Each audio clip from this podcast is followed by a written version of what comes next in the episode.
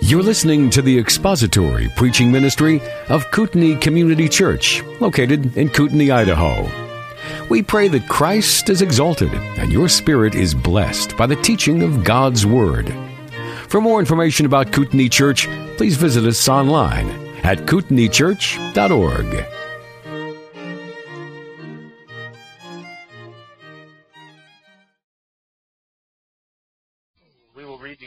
first 18 verses of John's Gospel. In the beginning was the Word, and the Word was with God, and the Word was God. He was in the beginning with God. All things came into being through him, and apart from him, nothing came into being that has come into being. In him was life, and the life was the light of men. The light shines in the darkness, and the darkness did not comprehend it. There came a man sent from God whose name was John. He came as a witness to testify about the light, so that all might believe through him. He was not the light, but he came to testify about the light. There was the true light, which, coming into the world, enlightens every man. He was in the world, and the world was made through him, and the world did not know him. He came to his own, and those who were his own did not receive him. But as many as received him, to them he gave the right to become children of God, even to those who believe in his name, who were born not of blood, nor of the will of the flesh, nor of the will of man, but of God. And the Word became flesh and dwelt among us, and we saw His glory. Glory as of the only begotten from the Father, full of grace and truth. John testified about Him and cried out, saying, This was He of whom I said, He who comes after me has a higher rank than I, for He existed before me. For of His fullness we have all received, and grace upon grace.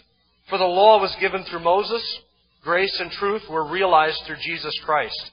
No one has seen God at any time.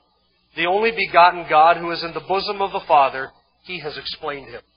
Let's bow our heads together and pray before we begin our study.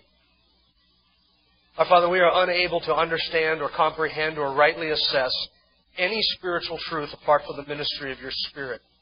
It is that that we ask for today. We pray not only that you would give us understanding, but that you would help us to think rightly about your word and about the things which are contained in it.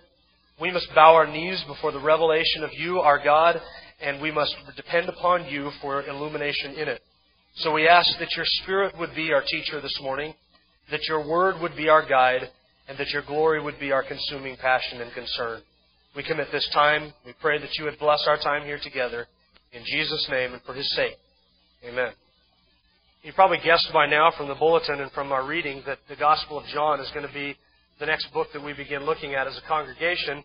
We did Jonah and now John, and it's my goal to do all of the books that begin with J O. So we'll do Joel, and I can't wait for Job. But we're going to do the Gospel of John for a number of different reasons. Um, one of them is, and, and today what we're going to do is go through all of the sort of the background information to the Gospel. And we do this whenever we start a book here. We always take one Sunday and we cover some of the themes who wrote it? When was it written? Why was it written? What date was it written? What is contained in the book? What makes the book unique? What can we kind of look forward to as we go through and study this book over the course of the next while? And the reason that we do this, and I understand it's not the most interesting material, who wrote it and when it was written and all of that, but it is necessary material.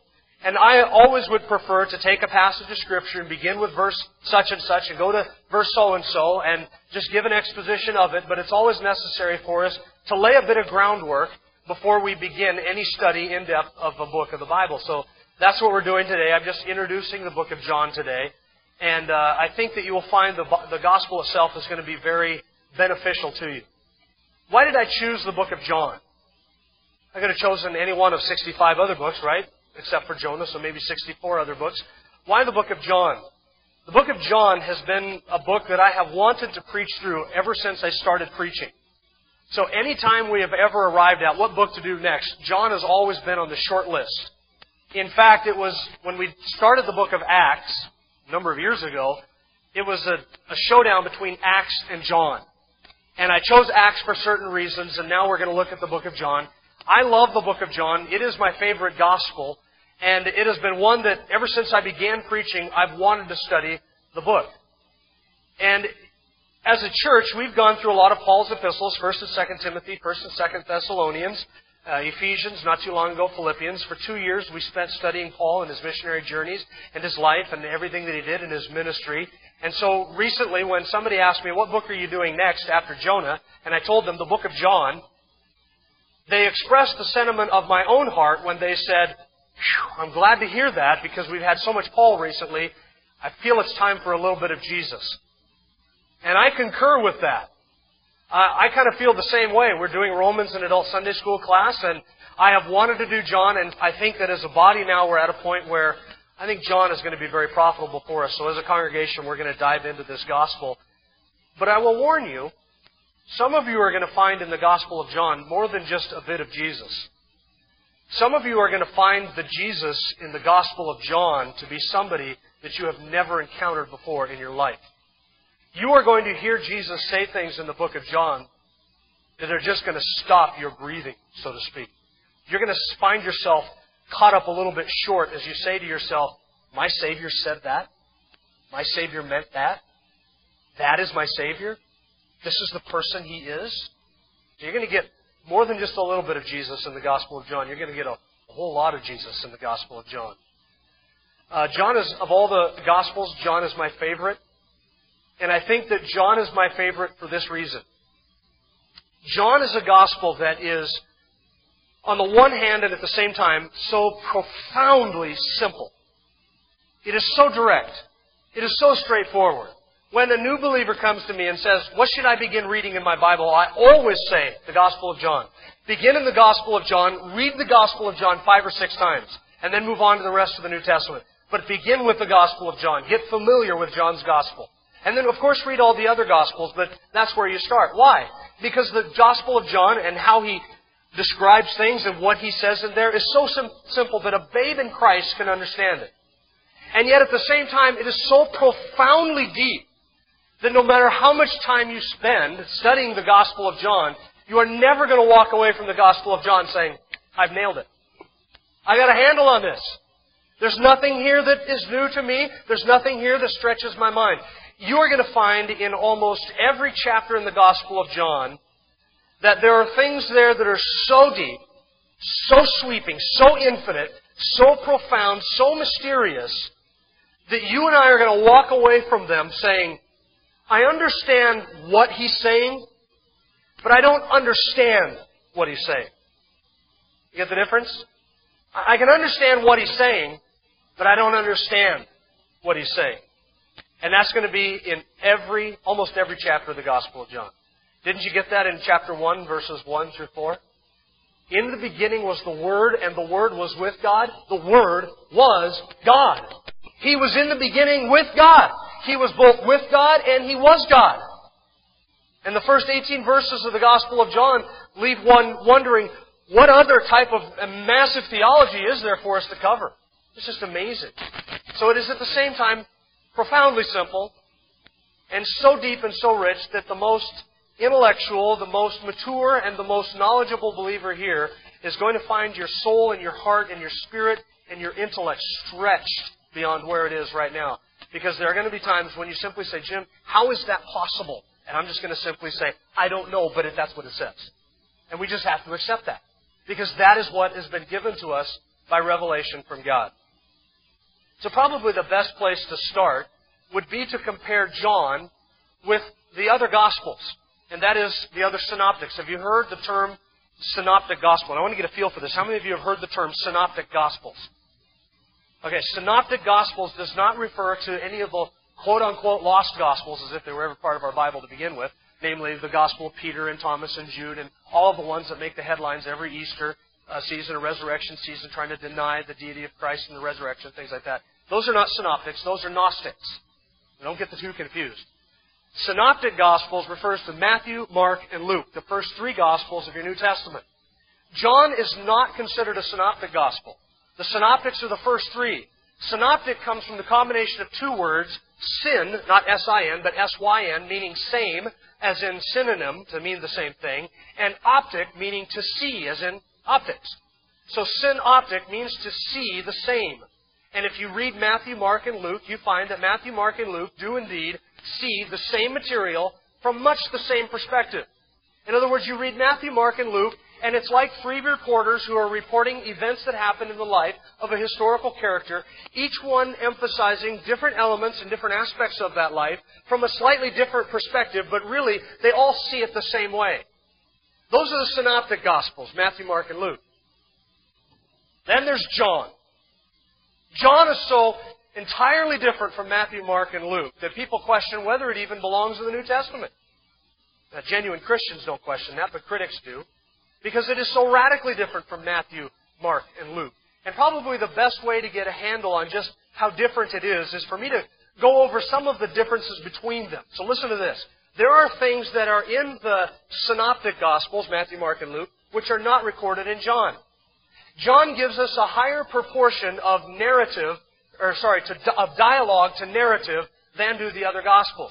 You read through Matthew, Mark, and Luke, you find Jesus went here and Jesus did this and he counted this person and then he said this to such and such and he went here and he did this and this happened and this person said this and then Jesus said that. You get this higher percentage of narrative to dialogue. John is the opposite. In John, you get chapters of dialogue. John chapter 13, 14, 15, 16, 17, all dialogue. John chapter 8, John chapter 10, John chapter 6, John chapter 5, John chapter 3, John chapter 4, all dialogue with very little narrative. So it's, it's different in that way. There are things that the synoptics, Matthew, Mark, and Luke, record that John doesn't even mention. For instance, John doesn't record any narrative parables. Matthew, Mark, and Luke, lots of parables. The kingdom of heaven is like this, and the kingdom of heaven is like that. And a certain man went to a certain city, and the landowner did this. You get the parables. None of that in John. No parables in John. There's no eschatological discourses. You say eschato who? Eschatological. Eschatological meaning concerning the end times. Remember Matthew chapter 24 and chapter 25? Tell us what will be the sign of your coming and of the end of the age. Followed by two chapters of an eschatological discourse. That is, a discourse dealing with the events at the end of the age, at the end of time, prior to and concerning the coming of Jesus. You don't get that in the Gospel of John. Which, by the way, I find ironic from the same author that brought us the book of Revelation. Isn't that interesting? But the gospel doesn't contain any eschatological discourses. There are in John no accounts of exorcisms or healings of lepers, which are common in Matthew, Mark, and Luke. There's no list of the twelve apostles in the Gospel of John, even though John mentions a multitude of the apostles on different occasions, on a lot of different occasions. There's no mention of the institution of the Lord's Supper in John, and that's ironic since John 13 gives us, of all the Gospels, the most detailed account of what happened the night before our Lord was crucified. John spends more time describing the Last Supper than do Matthew, Mark, and Luke, almost combined, and yet he doesn't mention the institution of the Lord's Supper, which is kind of interesting. There's no record of the birth of Jesus in the Gospel of John. There's no mention of the baptism of Jesus, the temptation of Jesus, the transfiguration of Jesus, Jesus' agony in Gethsemane, or the ascension of Jesus. Isn't that wild? You ever notice that? John doesn't mention any of those things. And those are the things that we typically associate with gospel stories or gospel passages.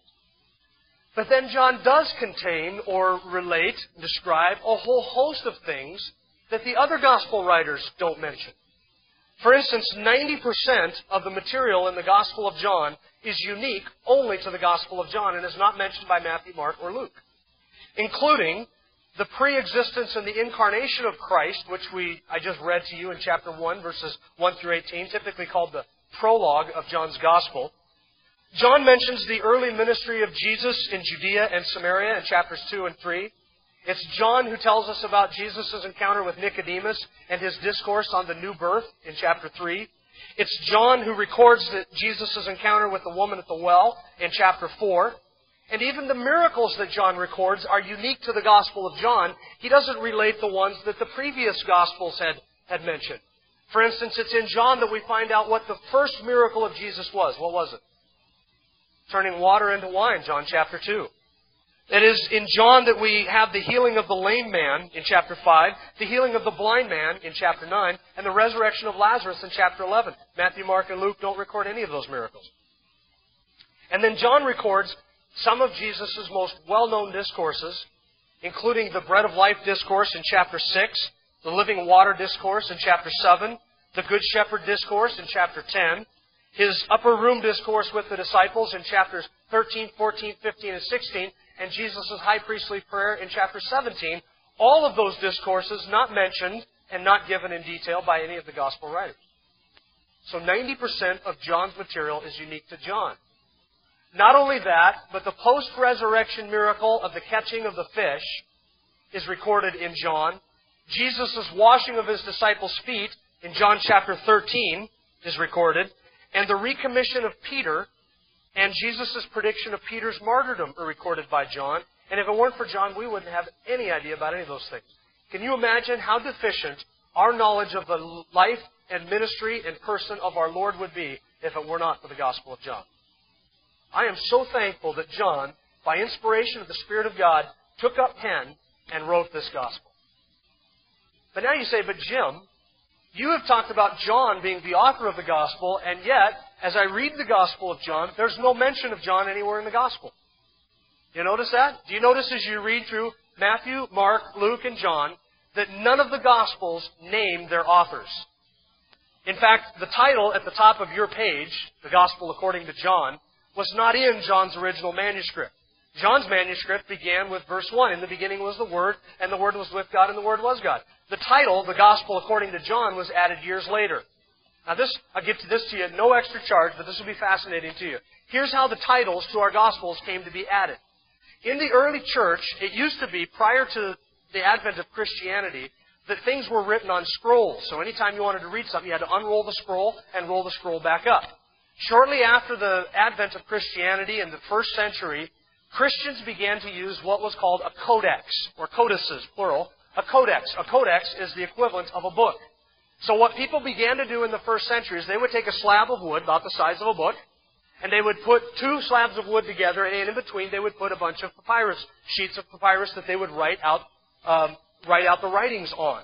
Because in the arid, dry climate of the Middle East, rolling and unrolling scrolls all the time for reading every Sunday became very arduous, and it began to destroy and break down the scrolls rather quickly. So they said, how can we come up with a way to preserve the writings together? So they invented what was called a codex. Later on, about 200 years later in Egypt, the codexes became used for other books in the libraries of Alexandria, etc. But it was likely the Christians who first came up with and used widely a codex. So Christians began to circulate, we've discovered these today, codex, a codex of, for instance, the first four Gospels, where they would bind together Matthew, Mark, Luke, and John together in a codex. And they would also bind together Paul's epistles in a separate codex. And they began to circulate these and copy them widely. Well, when you bind together Matthew, Mark, Luke, and John, you may not necessarily always bind them in the same order together inside your codex between your two wooden tablets. And so they began to put titles at the top of each of the Gospels. The Gospel according to Matthew.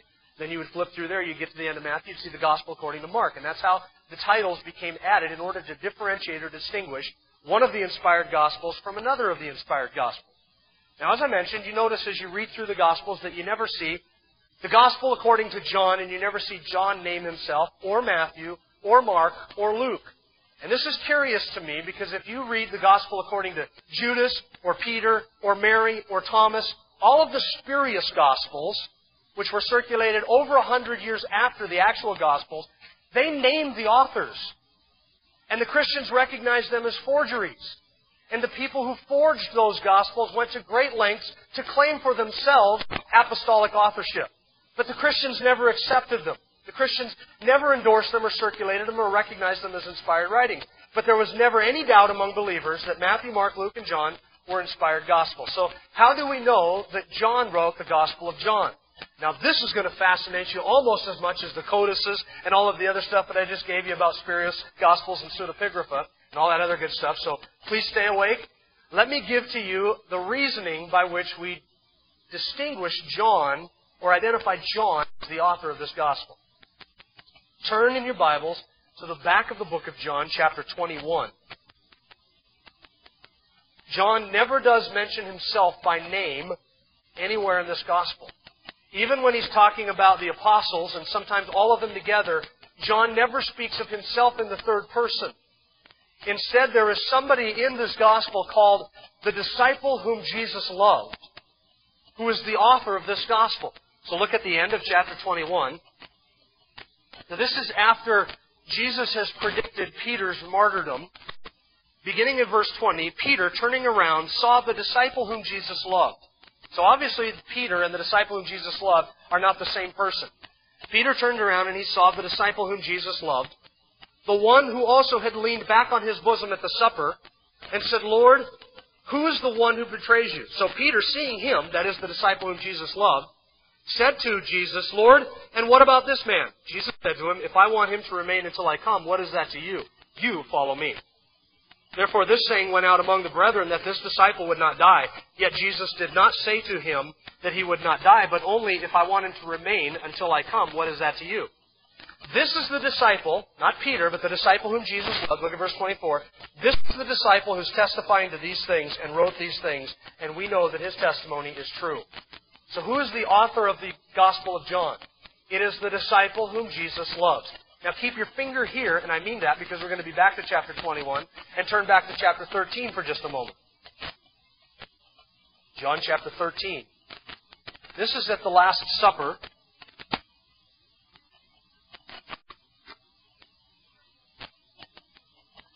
In verse 23, there was reclining on Jesus' bosom one of his twelve disciples whom Jesus loved.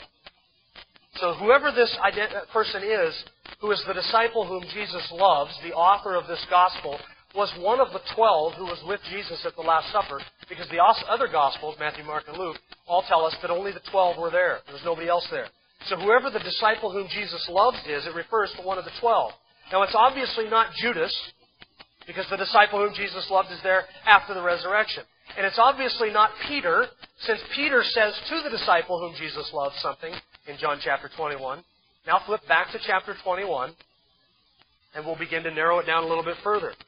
Beginning of chapter 21, after these things, Jesus manifested himself again to the disciples at the Sea of Tiberias. So this is after the resurrection, at the Sea of Tiberias, he manifested himself in this way, verse 2. Simon Peter, and Thomas called Didymus, and Nathanael of Cana in Galilee, and the sons of Zebedee, and two others of his disciples were together. So how many disciples are there? There are seven. Peter, Nathanael, Thomas, the sons of Zebedee, that's James and John, two brothers, James and John. John, I'm alleging, is the author of the book. And then two other disciples that are not named. So you have seven total. Now, the disciple whom Jesus loved, oh, sorry, go, keep going, keep reading. See, verse 3 Simon Peter said to them, I'm going fishing. And they said, We will also come with you. They went out and got into the boat, and that night they caught nothing. But when the day was now breaking, Jesus stood on the beach. Yet the disciples did not know that it was Jesus. So Jesus said to them, Children, do you have any fish? Uh, you do not have any fish, do you? They answered him, No. And he said to them, Cast the net on the right hand side of the boat, and you'll find a catch.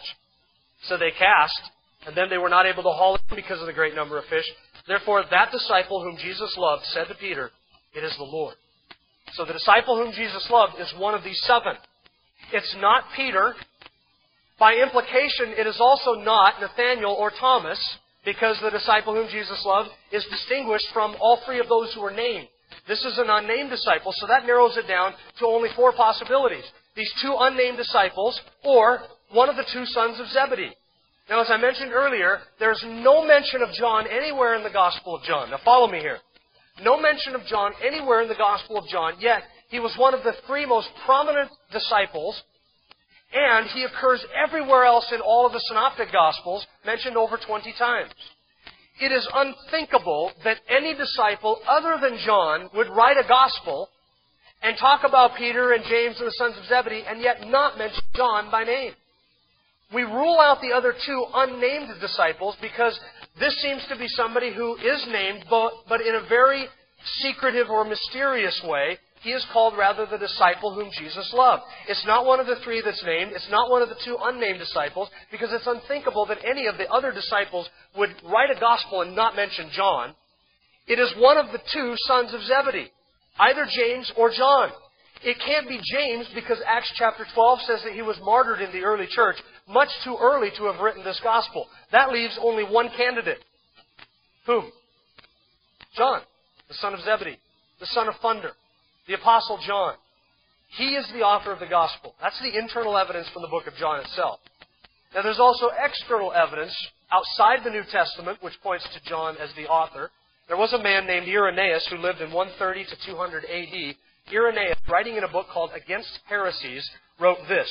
Afterwards, and by that Irenaeus is talking about after the Synoptic Gospels, Matthew, Mark, and Luke were written, afterwards, John, the disciple of the Lord, who also had leaned upon his breast, did himself publish a gospel during his residence at Ephesus in Asia. They say, but Jim, that was written probably about the middle of the second century from a guy that I've never even heard of, Irenaeus. Who's Irenaeus? Irenaeus was a disciple or a student of a man named Polycarp. You know, I never heard of Polycarp either. Polycarp was a direct disciple of John the Apostle. So Irenaeus testified early in the history of the church that John was the one who wrote this fourth gospel. Theophilus of Antioch writes this The holy writings teach us, and all the spirit bearing men, that is, all the men inspired by the Spirit, one of whom, John, says, In the beginning was the Word, and the Word was with God. So another person who lived the same time as Irenaeus mentions that John, well, the one who leaned upon the breast of Jesus, the disciple whom Jesus loved, wrote, In the beginning was the Word, and the Word was with God. The uniform testimony of church history Tertullian, Clement of Alexandria, Origen, Dionysius of Alexandria, Eusebius, Irenaeus, Theophilus, uh, yeah, Theophilus of Antioch, all uniform testimony that the author of the fourth gospel is the Apostle John. And no manuscript has ever been discovered that attributes the authorship of this gospel to anybody other than John. He is the disciple whom Jesus loved. Now we need to talk about, we talk about authorship. Now let's talk about dating. And I don't mean boys and girls going out with each other. I mean the dating of this gospel. When was this gospel written? And this is important because, listen, critics of the New Testament will always say the Gospel of John wasn't written in the first century. Probably written middle of the second century, late second century, maybe on even into the third century. And they like to push that back in order to say the early church did not believe in the divinity or the deity of Jesus Christ. They didn't believe Christ was God. The apostles didn't believe that Christ was God. And the only place you get that the Testament is from the Gospel of John. And so the Gospel of John was written after the church had time to kind of come up with this myth of a risen deity or a God man, and that this was something that developed after the time of the apostles.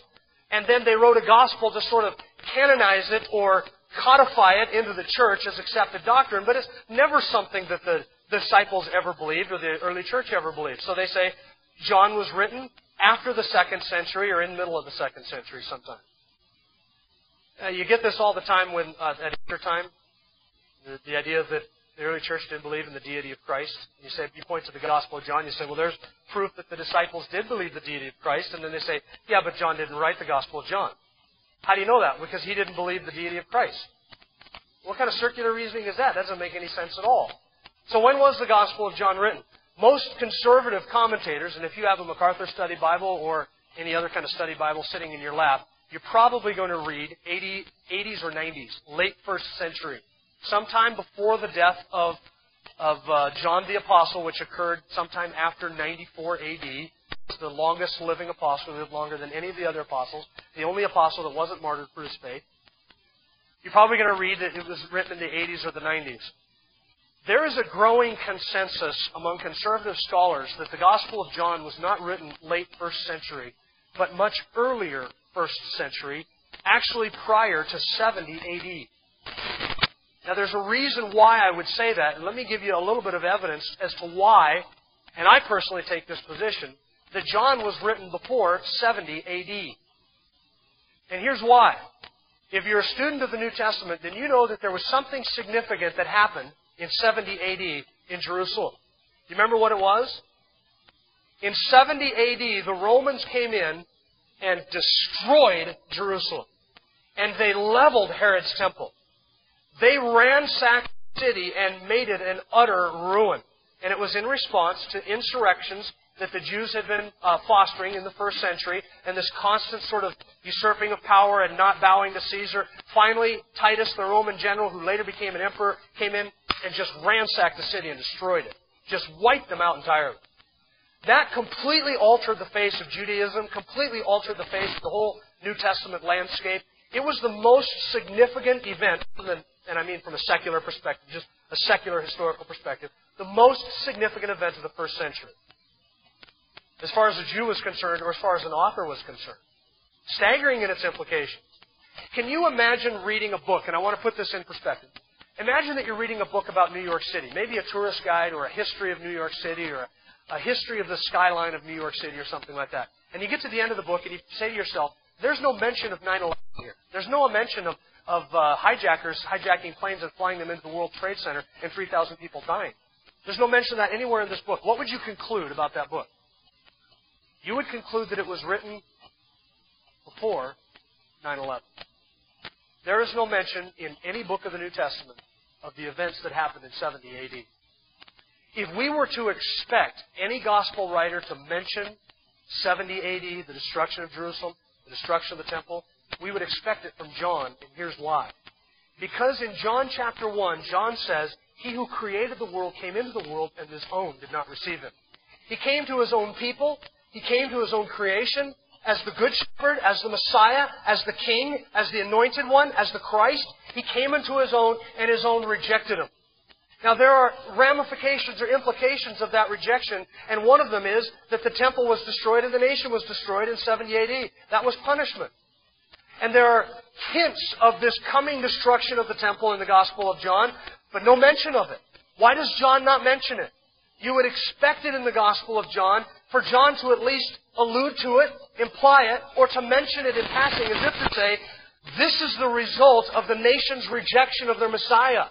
He was trying to show all the way through the gospel how the nation had rejected him. John chapter 1, he says he came into his own and his own did not receive him. And the rest of the gospel is about that. Their rejection, the religious leaders' rejection, the authorities' rejection, the people's rejection, even rejection by some of those who walked closely with him and followed him for a period of time. He was rejected by everyone. You would expect John to mention the destruction of the temple in 70 AD. Turn to John chapter 11. Let me show you another sort of interesting observation. John chapter 11, and this happens after the resurrection of Lazarus. Verse 45 says, Therefore many of the Jews who came to Mary and saw what Jesus had done believed in him. But some of them went to the Pharisees and told them the things that Jesus had done. Had some tattletales running to the Pharisees saying, hey, Jesus raised Lazarus, and everybody is believing on it. Look at verse 47. Therefore the chief priests and the Pharisees convened a council and were saying, What are we doing? In other words, why are we not doing something? What are we doing? This man's performing many signs. If we let him go on like this, all men will believe in him. Everyone will accept him as king. Everyone will bow before him as Messiah. We have to do something or the crowds are, people are flocking after him. And if we don't stop him, everybody's going to believe on him. Look what he says next. And the Romans will come and take away both our place and our nation. In other words, they were saying, if we don't stop Jesus, the Romans are going to come in and they're going to destroy us if everybody believes on this man. If this were written after 70 AD, wouldn't you expect John to say, Oh, by the way, this did happen because even though they did take steps to stop Jesus, they killed him, the Romans still came in and destroyed the city. Yet there's no mention of it. Turn back to John chapter 5, one last observation. John chapter 5, beginning in verse 2. Now there is in Jerusalem by the sheep gate a pool which is called in Hebrew Bethesda, having five porticos. See, that I think is beautiful. Did you catch that? You say, no, I just got there. I'm just now reading over it. Now there is in Jerusalem, by the sheep gate, a pool. If this were written after 70 AD, there was no longer a sheep gate. There was no longer a pool having five porticos. And yet John speaks in the present tense, saying, there is in Jerusalem a pool by the sheep gate, having, present tense, by porticos. Why is the present tense significant? Because the rest of the passage is in the past tense. And yet John speaks of something in Jerusalem as if it was there. If he were writing after 70 AD, John would have had to have said, to be accurate, there was in Jerusalem a pool by what was the sheep gate, and it had five porticos. But he doesn't do that. Why not? See, friends, there are there are clues in the Gospel of John, there are things from the early church which indicate that this Gospel was not written after 70 AD. I have a hard time pushing it back to that. Some people would suggest it was written after 70 AD, but so long after 70 AD that the events of 70 AD didn't matter to anybody anymore. I guess that could be, and I would accept that if you really wanted to hammer it down to 80s or 90s. It's still the Apostle John. But I think that a good case can be made that this was written not just prior to 70 AD, but some scholars are saying it was contemporaneous with Paul's epistles. So that means mid 50s, late 50s, sometime in the 60s. It's an early gospel. Don't ever buy the lie when somebody says the Gospels were written generations after the events that transpired. It's not true. They were written within two decades of the transpiration of these events. They wrote them early, not late. Now, what is the purpose of the Gospel of John? Why was the book written? I want you to turn, one last time, I'm going to ask you to turn back to the end of the book of John, chapter 20, and we'll read John's own purpose statement. John chapter 20, verse 30. Therefore, many other signs did uh, Jesus also performed in the presence of the disciples, which are not written in this book. But these have been written, here's the purpose, so that you may believe that Jesus is the Christ, the Son of God, and that believing you might have life in His name. You say, why did John record the things that he did? Did he sit down with Matthew, Mark, and Luke and say, okay, Matthew covers this, so I got to come up with something new. Oh yeah, here's something new. No, he didn't do that at all. John had a theological point in mind and an evangelistic purpose in mind. He sat down to write his gospel and he selected the material from the life of Jesus.